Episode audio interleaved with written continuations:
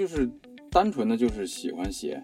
我就是偶然间在小学的时候，家里人在那看那个 NBA 的比赛，镜头会带过场上那些人的脚上的鞋，我就完全被鞋给吸引了。最早韦德在签约李宁之前，他的只有一个需求，就是他的鞋要能够穿正装。现在大家定义的潮流的什么街头文化，根源是在美国，但是是来源于。布鲁克林、Bronx 还是 Fairfax 还是洛杉矶，这个就很多了。不商业不生活，欢迎收听《现在进行时》，我是未来预想图主编赵慧。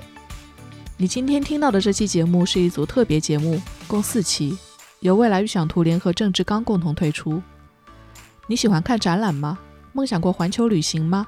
有没有追逐过最新潮的街头时尚？架子上的书和专辑还在落灰吗？我们邀请了几位来自展览、环球旅行、街头时尚、文化等领域的资深玩家，一起聊聊这些我们热爱的生活方式。第三期我们的主题是街头时尚，谁说了算？嘉宾是大周，他是李宁鞋产品首席设计师。我现在的职务是李宁的篮球鞋首席设计师，主要负责的是韦德项目，包括一些中国李宁的那些时装周的走秀的款式也有去参与。而经常用西装搭配球鞋的郑志刚也是一位街头时尚爱好者。关于潮流文化，从设计、零售等角度，他也有自己独到的见解。他如何理解时尚？对潮流买手店有什么看法？这些内容我们会在微信公众号推文中呈现，欢迎关注公众号“未来预想图”，看看他怎么说。那我们先从大周开始吧。我们今天的嘉宾是大周，就想要去和大周聊一下街头时尚有关的问题。因为大周是李宁的球鞋设计师，大家对球鞋设计师可能会有一些刻板印象，我们会觉得啊，每天在设计鞋子的时候会要思考很多线条，因为球鞋上常常就是各种眼花缭乱的曲线。所以想问一下，球鞋设计师都会做什么呢？其实就像你说的，思考线条啊，包括一些颜色搭配、流行趋势，包括一些。审美上的这些东西，这是一个最最基础的他的工作范畴了。呃，如果以从刚入行来说，它其实更接近于一个单纯的对一个款式负责的这么一个状态。可能他需要考虑很多的外观上的东西，以及一个流行趋势的判断等等。随着你的职业生涯的增长，你可能需要考虑的更多就是商业上的一些问题，包括一些品牌的基因。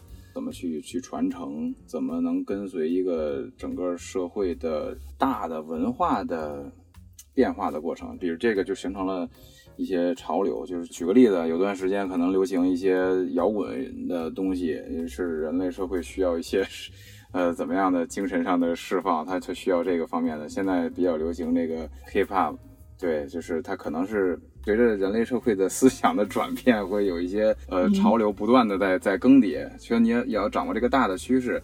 那么时间再增长呢，那可能你的职位也发生了变化，你需要更多的去考虑到一个品牌的一个走向，就是产品结构的梳理。其实你设计的就不光光是一款鞋子了，比如现在的韦德之道的这这种级别的鞋，它可能是最顶级的那塔尖上的那一双篮球鞋。由于它的诞生，它会影响到整个公司所有运动鞋这个运动鞋品类，以及甚至一整个行业的会带来一些小的影响，甚至它会定义一段时间内这个运动鞋行业它的发展趋势，同时这也是输出品牌文化的一种表现。然后呢，就这种类型的产品，它的下面会有很多的，比如 take down 啊，它的演化款、衍生款，就由它直接衍生下来的，又会有很多的款式，所以它是一个更高的格局，它会辐射到很大的一个范围。哎，那你现在在李宁这边具体会负责什么样的工作呢？可以跟大家简单介绍一下。呃，我现在的职务是李宁的篮球鞋首席设计师，主要负责的是韦德项目，就是韦德的签名鞋到他的团队款式，还有他的一些生活类的产品，包括一些像大家都知道的一些什么中国李宁的那些时装周的走秀的一些款式也有去参与。我看到一些采访说，你从小时候就想要做球鞋设计师，然后这是一直以来的一个唯一的梦想。那么早就想要去做球鞋设计师，为什么呀？呃，小时候就是单纯的就是喜欢鞋。现在也有很多的孩子在小的时候看见鞋以后就会觉得很酷，很喜欢。但是我的小时候呢，因为那个年代物资相对来说没有这么丰富。可以说比较 匮乏，对，就是你很难见到一些让你感觉到震撼的东西，一些设计。现在看来应该叫一些有设计感的东西，但是当当时肯定不知道，就是觉得有些东西会让你感觉很酷，你就一直想看它。我就是偶然间在在小学的时候，家里人嗯在那看那个 NBA 的比赛，那时候我也不知道篮球，我也不懂这些，然后我就看呢，镜头会带过场上那些人的脚上的鞋，就有时候镜头。会照到这些东西，我就我就完全 被这鞋给吸引了。其实没有太看比赛，也看不懂。从那那场比赛开始，我就开始回家就在本上就乱画，就这从那这个习惯一直保持到现在。对，现在也是有时间就会画两笔，就记录一下呃一些想法什么的。但是当时就完全就是出于爱好了，就是乱画的。而且当时我吸引我的是那种很很有张力的那些鞋，可能是奥尼尔脚上的一些鞋子。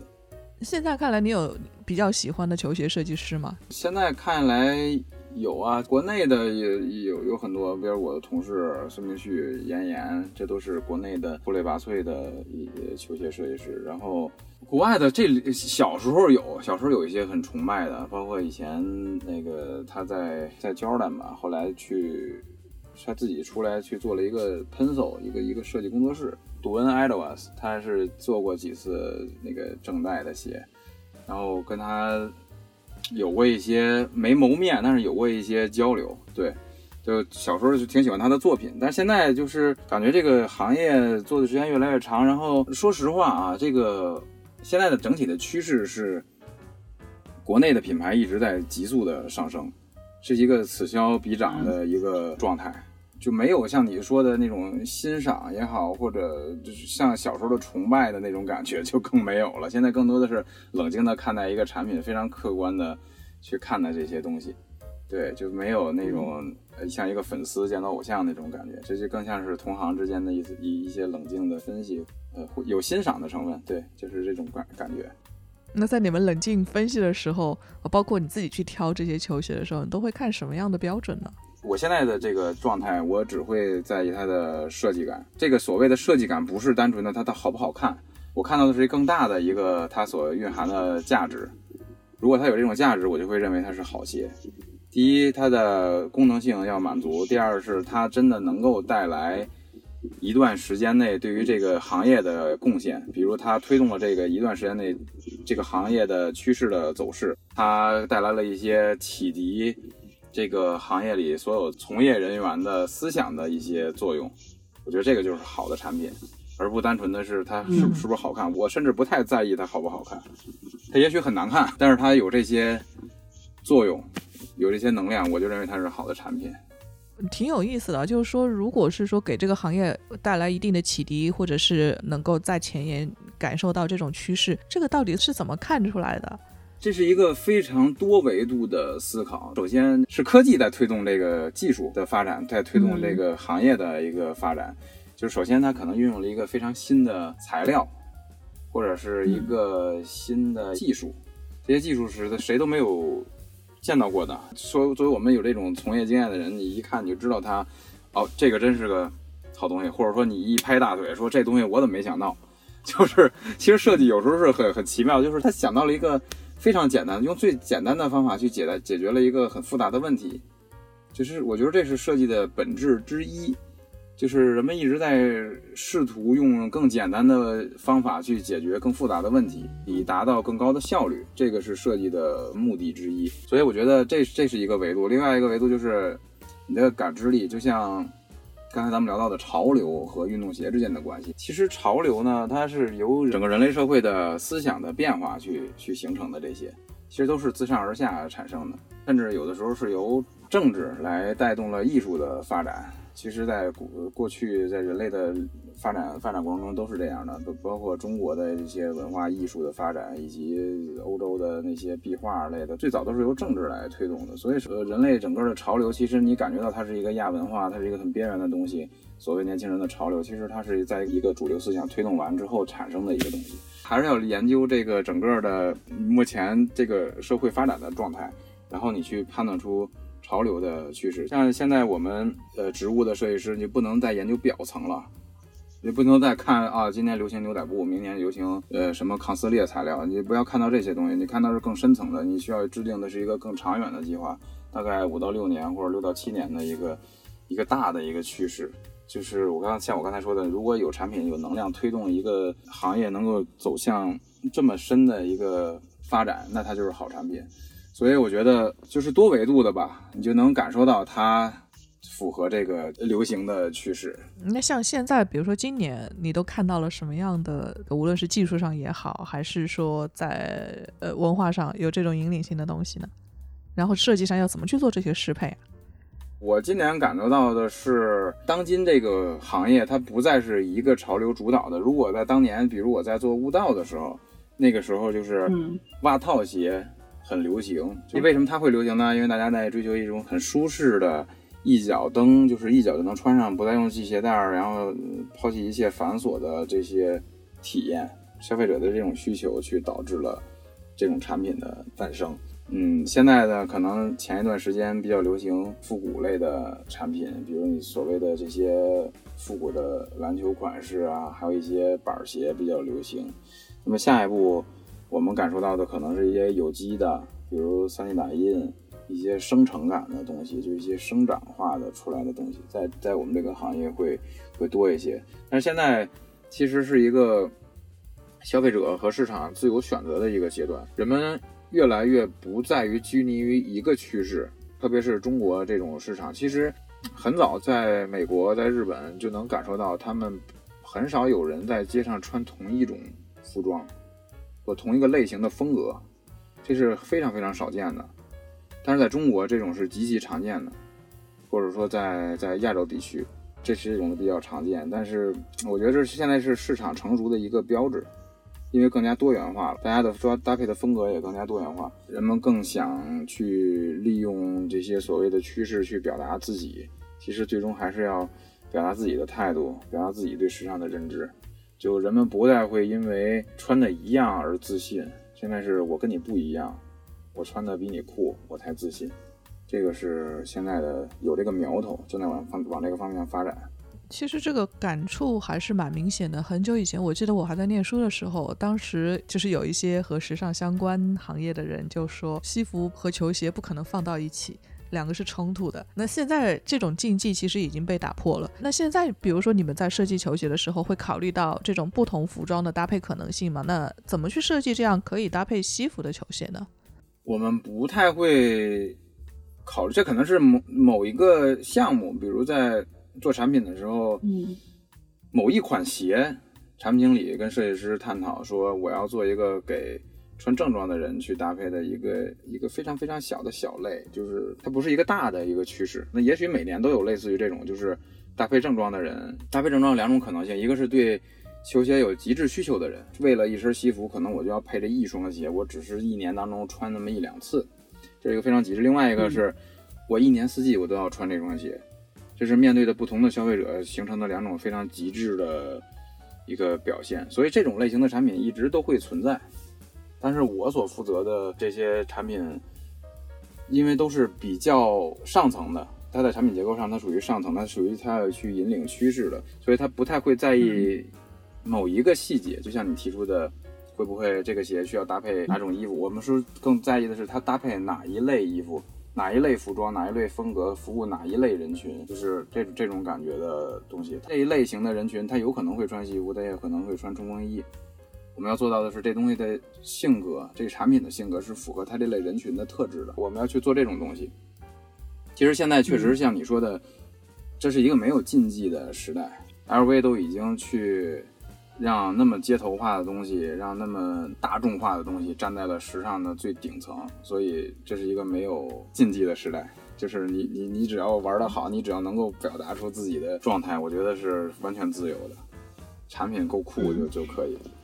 对，因为你说到现在你们设计的，比如说像韦德这样的一种系列，它其实如果是说专为呃专业的运动员去做这样的适配的话，普通人如果要去穿，比如说他们喜欢打篮球，那有一些人他们可能在日常生活中也会穿。你们会考虑实战的这种鞋的这一条线和平时的走文化潮流的这条线，他们是同一条产品线，还是变成两条？以前是一条产品线，现在是一条产品线下诞生的两个形体。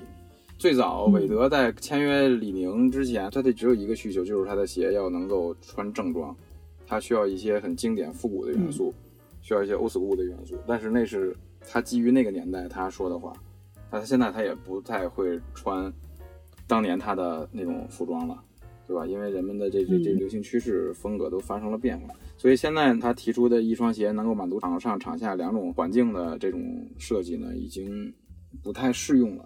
现在今年要做的是第十代，正在做，还没有上市。我从第八代开始，八代和九代已经上市的产品，就给它拆成了，在正代的基础上增加了一个 Infinity 版本，就是一个可以在日常生活中穿着的，同时基于一个篮球鞋的平台去打造的。它其实是区别于你最原始的本身这个平台的一个定位了。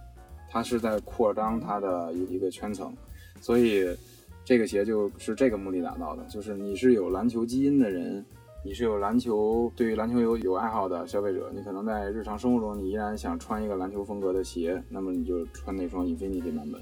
那你要打球的话呢，那就穿那个正代。当然，Infinity 版本不会在性能上、功能上那么极致，因为它做了很多演变。所以就是，呃，如果单纯球场上的体验，那你就全去穿正代。你你想有篮球属性的、很时尚、科技感的一种风格，那你就去穿 Infinity。所以这是一个区别。你看，当你们已经考虑到把篮球鞋本身它和日常生活和潮流给结合到一起的时候，是不是开始意识到这种潮流已经在发生改变了？就是现在球鞋已经变成街头时尚的一个重要组成部分了。球鞋一直是街头文化的组成部分。为什么发生了这个分支？是因为人们的需求发生了更细化的一个分类。就之前可能一些复古的篮球鞋，就是这双篮球鞋本身它就是一个符号，它就是有街头属性的一个产品。那么现在呢，人们的需求发生了变化。那打球我就要打球，那个搭配服装我就要。搭配衣服，因为你时尚类型的产品，它可能需要一些造型比较夸张，有夸张，有的是夸大，有的是要缩小，反正总之它会背离一些功能上的需求。但是你功能上的需求呢，有一些是完全就是完全固定的点是很多的，你不能做太大的一些功能性的调整，那些是你必须要满足的，所以这个就产生了这个分支的一个需求。哎，我想跟你去往前面去聊一聊，就是说这个街头时尚它到底成系统梳理一下，应该是往哪个源头去看？我们现在感觉到的比较常拿出来说，纽约布鲁克林或者东京元素，他们可能各自有各自的风格，这些地方算是比较有系统的这种历史区域吗？算是吧，我觉得现代大家所。探讨的这个街头时尚，应该就是源于美国的一些亚文化，或者真的是年轻人的一些穿着习惯去产生的。你包括在中国，在我的学生时代流行的那些所谓的日本的潮流，其实也都是日本人拿美国的那些东西来改造之后产生的嘛。所以就是，其实根源，所谓现在大家定义的这个潮流的什么街头文化。根源是在美国，这个是肯定，但是是来源于布鲁克林 （Bronx） 还是 Fairfax 还是洛杉矶，这个就很多了，甚至来源于美军的一些元素，这个源头就有很多。其实归根结底在于你的文化是否够强势，文化来源于你的综合国力，文化跟的综合国力有很大的关系。现在大家国内的年轻人都在穿汉服。我看很多人都在穿汉服。这个，你去到呃很多一线城市，就是超大城市，可能会相对少一点点吧。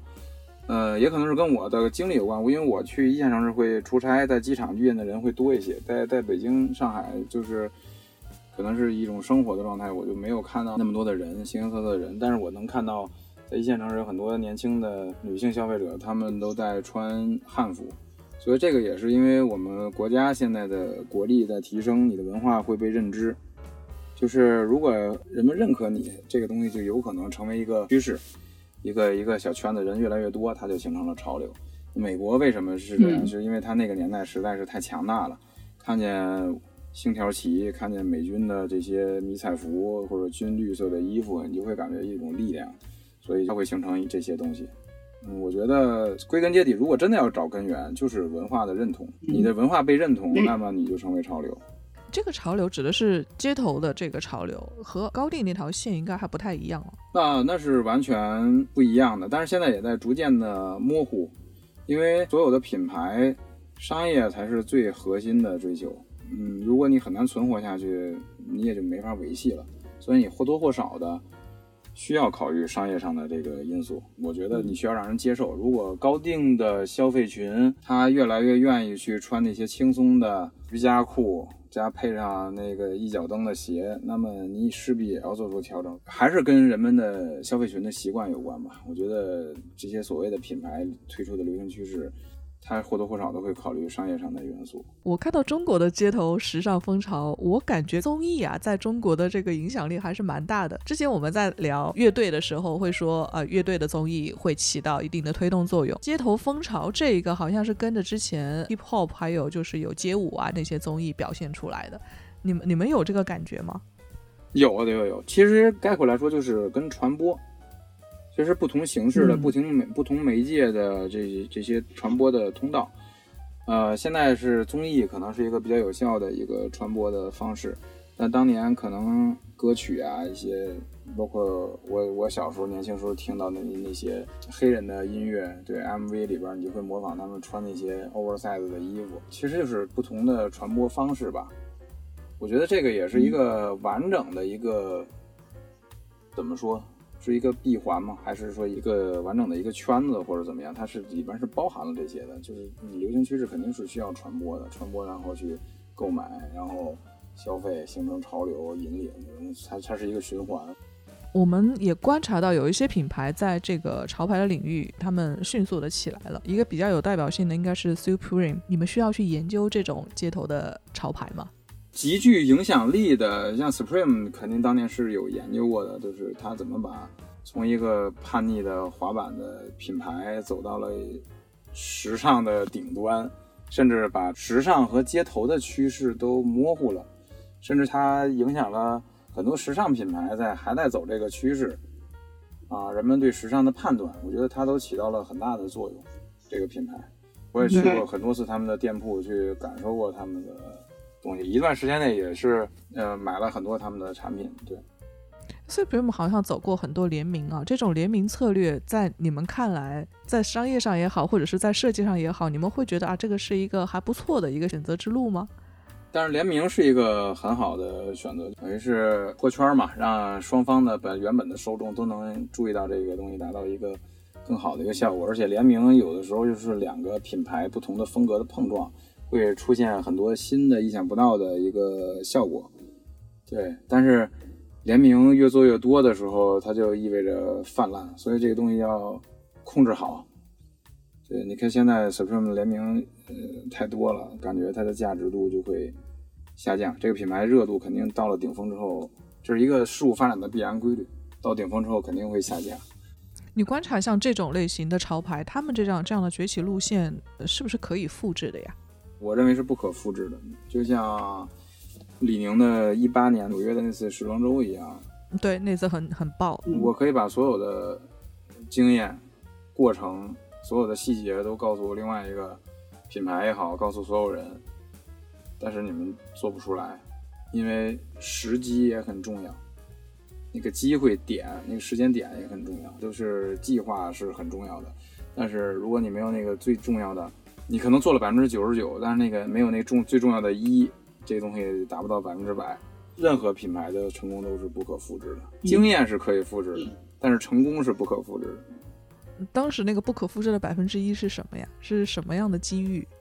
我刚才讲的文化的认可、文化的认同，就是中国消费者对于中国文化的认同已经到了一个临界值，就需要那最后那一下一个有力的推动，让它爆出来。但是没人意识到这个东西，只有李宁感受到了这个东西，而且李宁是有这个属性的。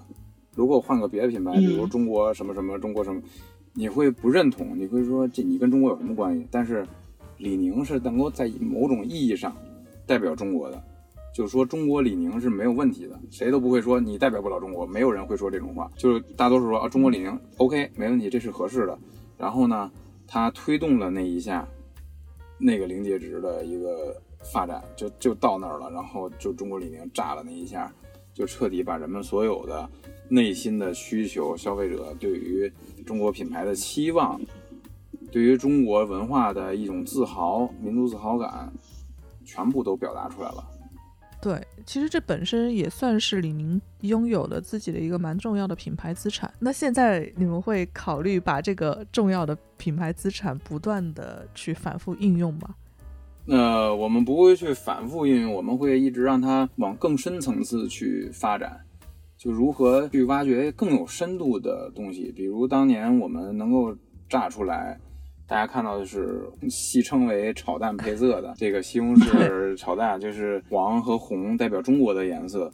大家看到的就是这些东西，看到的是悟道，看到是强势的这些元素的强关联元素的这些输出。那现在你再看看，我觉得有机会，咱们的听众可以去中国李宁店去看看现在中国李宁的产品，那都是我在前两年都无法理解的中国文化。我们会在不停的挖掘这些东西，我们真的会去到敦煌的石窟里边，在那儿待一周的时间，跟那些研究员去探讨这些文化，学习，买各种书，建立自己的博物馆。我们在公司里甚至有一个小小的博物馆，里边有一些陶器呀、瓷器、一些器器物，就古代的，你可以把它说成是文物。然后呢，有一些是书籍，还有服装。对，就各种东西你都可以在里边见到。我们会做非常大量的深入的研究。去年我我新年都是在在贵州过的，在苗寨里过的。对，就是我们真的会去到那边去学习，然后然后去挖挖掘更深的东西，要做更有深度的一些产品出来，而不是在表层的那些番茄炒蛋。如果想长久的发展，我们也需要学习。学习之后，然后把最有深度。有价值的东西带给市场。李宁算是已经是一个相对来说在商业化的这条路上有自己的一套，然后走的相对也比较扎实。然后我们现在也会发现哈，就同样在这个行业里面，有一类人群还是蛮容易参与进来的，就是明星。明星会参与潮牌的创立运营，然后呃有些还蛮有人气的。那就你的经验看，什么样的例子会是成功的，什么样可能是存在问题的呢？你们会研究他们这个品牌群体吗？会研究，但是怎么说呢？它对于产品，它是一个锦上添花的作用吧。它也也有点像那个百分之一。你的产品首先一定是过硬的，你的产品一定是被被大家所认可的，然后加上明星，它才能爆出来。如果你的产品不过硬，是一个比较差的、不太成功的产品，任何人代言也没什么用。其实举个例子，最好的就是韦德，就是一个非常明显的例子。那是他在当年是第一次把国内的品牌做到这个高度，就是他的加盟在韦德一代当年就已经达到了这个，在单一产品线来说，他已经达到了世界的先进水平。对，所以我就觉得，你首先你产品一定是过硬的。如果我们买一双呃用三个月设计出来的五百块钱的鞋，让韦德去代言，我觉得谁代言也没有什么太大的作用。对，所以这个就是。一个反向的例子，嗯，我觉得产品首先得做好，才让明星来加持。那现在如果是再去回到这个设计领域去谈的话，你觉得什么样的设计方式或者是搭配方式，在你们看来是一个踩雷的状态啊？我觉得就是一定是一切都是顺的，就就不会踩雷。就是你公司的现状，因为没有绝对的，没有绝对的好产品。其实。我刚才说半天，韦德之道是好鞋，大家也会这么认为。我如果把它拿到一个刚刚起步的四五线品牌，那它肯定是一个灾难。这个鞋对他们没有任何价值。他们第一是做不出来，第二是即使做出来了，这个功能和细节材质都无法保障，所以就是要匹配，这种匹配度是非常非常重要的。没有绝对的好产品，可能外界会认为啊，你你做一千五百元的鞋，那么你是好设计师。那你如你如果你每天都在做一个五百元的鞋，那你肯定不是好设计师。其其实业内不是这么看的，业内是你五百元的鞋，如果你想做好，能够一直带来非常大的价值，带来商业上的非常巨大的成功，那就那也是非常厉害的设计师。所以这就是不同的分工而已，只是你的工作的内容是不一样的而已。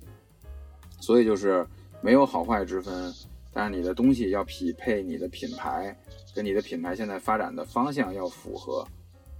也许你现在这品牌要走的战略是一个低价的，就要做很多量的一个战略，那那行可以，那你就你就不用去做那些最顶级的产品。如果你现在想的是通过一个顶级产品拉动下面的所有的呃品类、所有的产品的这么一个状状态，然后同时能提升自己的品牌价值的状态，那你就应该做更好的产品。所以我觉得你所谓的踩雷就是没有找到这个匹配度。对，如果你想走低价销售，那么你你去你去做了很多贵的东西，反而不好。所以我觉得你的产品策略要一定符合你的公司战略，这样就不会踩雷了。诶，其实你刚刚说到有一点，我还感触蛮深的。我觉得有一段时间在中国说消费升级啊，或者是怎样，大家会觉得好像中国很多消费者的消费力已经到了一定的程度，但实际上我总是感觉好像还没有那么高。那现在你们就是想要推一条相对顶级的产品线的时候，你们有感受到这种矛盾和压力吗？还是要有一个过程吧，有一个对市场的认知的过程。其实是判断这个东西，你消费升级是肯定是存在的。这个人群也是在一直在不断的扩张的。去年你认为一个一千六百元的鞋可能能卖十万双，那也许今年它能卖到二十万双，但是你的预估是十五万双。我们其实也是在一直在调整。所谓计划赶不上变化，像现在年轻人的消费的这种习惯确实是不一样，包括现在今年的一些某些事件导致的这些消费者的人群的这个变化。对吧？可能这这些人流就流到国内品牌了，但是你是否能够承载得住？更多的时候，其实计划是一个大概，然后随机应变能力也很重要，所以你要临时的做很多的调整。其实我觉得还好吧，就是市场比我们想象的要要还要大。是指在比较高端的这一个部分的市场吗？我觉得无论高端低端，中国是一个非常巨大的市场，我们刚刚起步。我们只需要把产品做好，不太担心市场不去认同，因为现在是一个市场越来越理性的年代，消费者越来越是发烧友的状态，每个消费者都能说出一二三个门道，都试图要去跟设计师沟通，所以我觉得你只要做出好产品，是市场肯定会认可的。那现在就是在开发韦德这样一些高端线，他们对整个产品体系的带动会会觉得足够大吗？相对于之前来说，呃，没有那么大了。为什么呢？因为别的所有的产品也都在以极快的速度在进步，这是一个好事儿。因为如果你一直以一个一双鞋去拉动，在在前几年大家一提李宁啊，韦德之道，就就提到这个。但现在不会了，现在为大家会提到什么 Bad Five 反五啊，啊玉帅啊，闪击空袭，大家会说出很多很多鞋来，这是一个非常好的现象。就是如果你一直靠一双鞋去说，那这这对于品牌来说不是什么好事儿。对，嗯，你刚刚也提到，就是说在这个领域里面，多样化是你们很看重的一块。你怎么定义这种这种个性和多样化吗？尤其是在街头时尚这个领域，好像每个人都要说，大家都要大胆做自己，和别人不一样。到底怎么看它呢？什么叫个性？什么叫多样化呢？就是首先来说，你需要一定的高度。这个高度包括你的思想高度，甚至包括你的文化、你的审美，你需要一个一个标准线，你需要达标，就是你的理解能力，一切都是 OK 的。就是怎么说呢？你你不能影响到别人，你是可以做自己，但是你的一些行为、你的一些穿着方式可能会让别人感觉到不舒服的时候，但是你自己没有意识到，这个就不好。我觉得是让大家都很舒服。每个人都能去去欣赏你，你看起来普通，然后你也有值得被欣赏的点，甚至它不是一个非要让自己多夸张才是所谓的做自己。你的状态、你的自信，如果到位的话，你我觉得这可以归结为就是你有吸引力，你看起来有魅力，这个东西是很重要的。但是通过什么方式做到？也许是你的思想、你的态度，或者你的审美，你真的对东西很有品味，那么也是可以的。我觉得是一个就是你的吸引力吧。你觉得在你心中最能和街头时尚这个词挂钩的代表人物会是谁呢？如果你从事这个行业，那你注定是个流星，你是一直被在在循环中再去升起陨落，就是就很快速的。你这么一说，我能够想起来的应该是勘业吧，最最近一段时间，因为它确实它的生命周期很长，它跟不同的品牌在做不同的产品线，然后他的音乐我也非常喜欢，从他的各个时期的风格我都一路听过来，我我非常喜欢他的他的音乐，然后。前段看了他的一个采访，就是他说他现在是趋于一个极简主义者，所谓的他把家里弄成现在很流行的什么网网红侘寂风，但是他是玩的很高级，这个东西没有，没有什么，因为他是网红，你就说他他在否定他，不要这样，因为我觉得现在那是一个非常好的一个建筑风格，简约的那种，其实，在建筑里面它叫粗野主义，它就直接把混凝土。直接暴露在外边，然后做很多的狂野的不不加装饰的东西。但是现在由于日本文化的渗透，大家管它叫侘寂。其实它这跟真正的侘寂的定义还是不太一样的。侘寂是时间感，原意是有时间感的东西。嗯，它这个还不太一样，就是那种类型吧。但是很很简约，刨出一切不必要的装饰。我觉得这种境界也是我所认同的。我现在也越来越感觉到，为什么那么多的呃时装设计师都。只保持一个状态，一个 look 示人，就比如什么那个那个那个山本耀司啊，水田宝玲，他们穿的都很简单。对我越来越能够感受到这些东西，对，所以就是我我能想起来的应该是勘业是潮流类型的这个领域的一个近几年觉得比较成功的人。嗯，再回到街头时尚和设计这个领域里面，你现在觉得，嗯啊，也做了这么多年了，有什么是你特别想改变的吗？我觉得做好产品嘛，做做出一些真正的好产品，没有太多想改变。你也你你没法改变什么。我觉得我我无法改变整个。我刚才说了很多，其实这个东西是一个小分支，就是人类社会进程的人类发展的一个小小的一个分支。这个分支任何人都改变不了。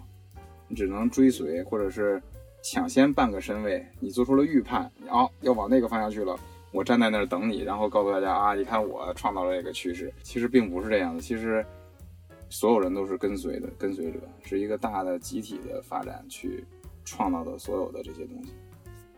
嗯，你不会对消费者抱有一些不满吗？有时候我们自己啊做媒体会觉得，哎呀，我们有时候对读者，有时候既希望我们做到的东西能够被他们理解接受，因为我们毕竟是做新闻的嘛，给到给他们一些新的东西，然后大家一起去打开视野啊这种感觉。但其实实际上，我们真的在去看什么东西是最流行的，常常就是呃搜索引擎出来的那些那种类型的新闻。嗯，这个其实和很多人在去想做的事情、想要提供的产品是不一样的。有时候我们在想，可能各个行业都存在这种情况，它会存在一定的矛盾。有时候就会想吐槽、想抱怨两句。你们都很平和吗？那年轻的时候不平和，现在越来越平和了。因为这就市场的状态就是这样。这自古以来，呃，过去没有改变，现在不会改变，未来也依然不会改变。就是这是一个正确的，这一个客观的现实。它只能有一些浮动，但是它不能彻底的颠覆。你不能指望所有人的思想意识是统一的。正因为这些需求的不同，你才会产生不同的产品，你才会有产品结构。如果大家所有的人的需求是一致的，品味是一致的，思想是一致的，你只需要出一双鞋卖给所有人就好了。所以这也是我们有意思的一个地方，就是你需要去猜测。